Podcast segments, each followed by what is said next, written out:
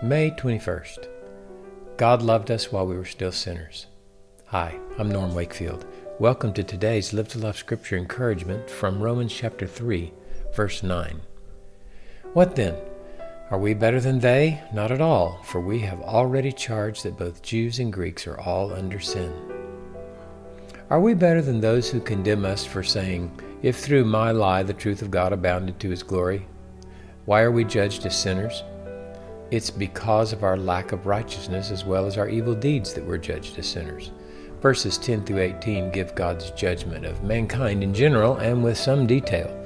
We will look at those verses in the days to come. Today, let's focus on the truth in this verse and its impact on our living to love with Jesus. We are all sinners. According to these verses, every human being is under the power and curse of sin.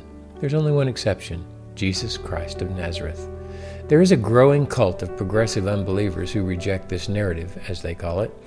They reject the Holy Spirit's word through the Scriptures and the Apostle Paul here in Romans. One of the leaders in the progressive movement, when being interviewed by the Christian Post, said that he struggles with, quote, the idea that humanity has become detestable to God and that it's only the people who become Christians that God can truly love, that their being loved by God through just being God's creatures is somehow destroyed by original sin. His error in understanding stands out in his statement when he said that God can only truly love those who become Christians. His mistake is in thinking that if a person becomes a Christian, then God can love them. The truth is this Christians are people who were loved while they were still enemies, hostile to God, and alienated from Him due to their sinfulness.